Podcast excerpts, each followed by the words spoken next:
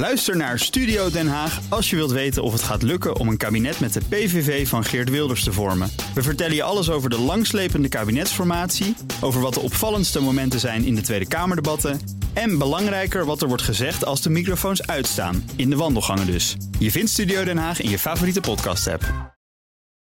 De column van Jaap Jansen.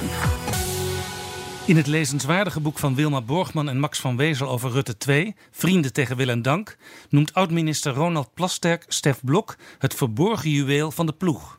Stef is wat afstandelijk, maar zonder zijn inzicht was dit kabinet al lang weg geweest. Blok, heeft Mark Rutte wel eens gezegd, is a safe pair of hands.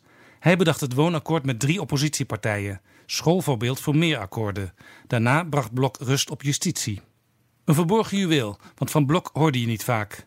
Vrouwen brengen een zekere irrationaliteit met zich mee, die iemand zoals ik, die ergens in zijn hoofd zit, goed doet, zei Blok in een zeldzaam interview. Op de vraag of hij met zo'n uitspraak misschien boosheid zou veroorzaken, zei Blok dat hij dat niet per se een probleem vindt. De rationele minister van Buitenlandse Zaken zet graag de feiten op een rijtje.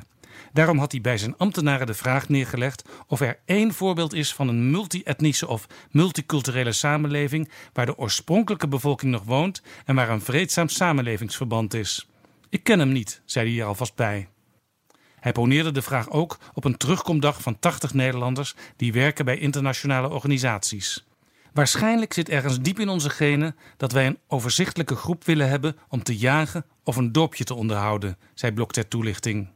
Het leek of Jernas Ramatar Singh minister was geworden.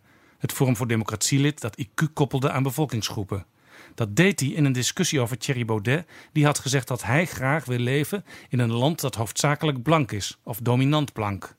Ramatar Singh verklaarde dat hij advocaat van de duivel had gespeeld met stellingen waar hij niet achter stond, althans zeker niet geheel.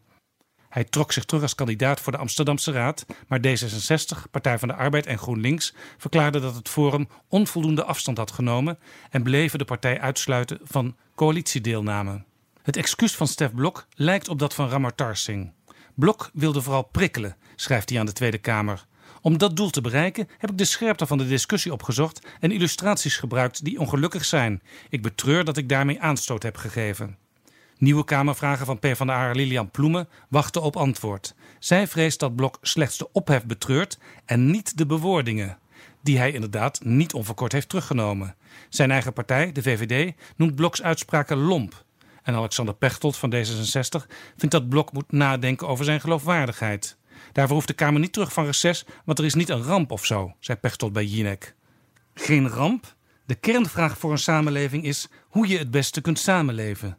Als een minister betwijfelt of samenleven van de groepen van verschillende afkomst überhaupt wel mogelijk is, lijkt mij dat iets wat meteen moet worden besproken, reces of niet.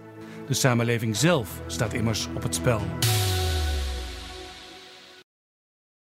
Ook Liesbeth Staats vind je in de BNR-app. Ja, heel handig. Luister live naar Kees en mij tijdens de Daily Move. Dan blijf je ook gelijk op de hoogte van breaking news en het laatste zakelijke nieuws. En daar vind je ook alle BNR-podcasts, waaronder de Perestrooikast. Download nu de gratis BNR-app en blijf scherp.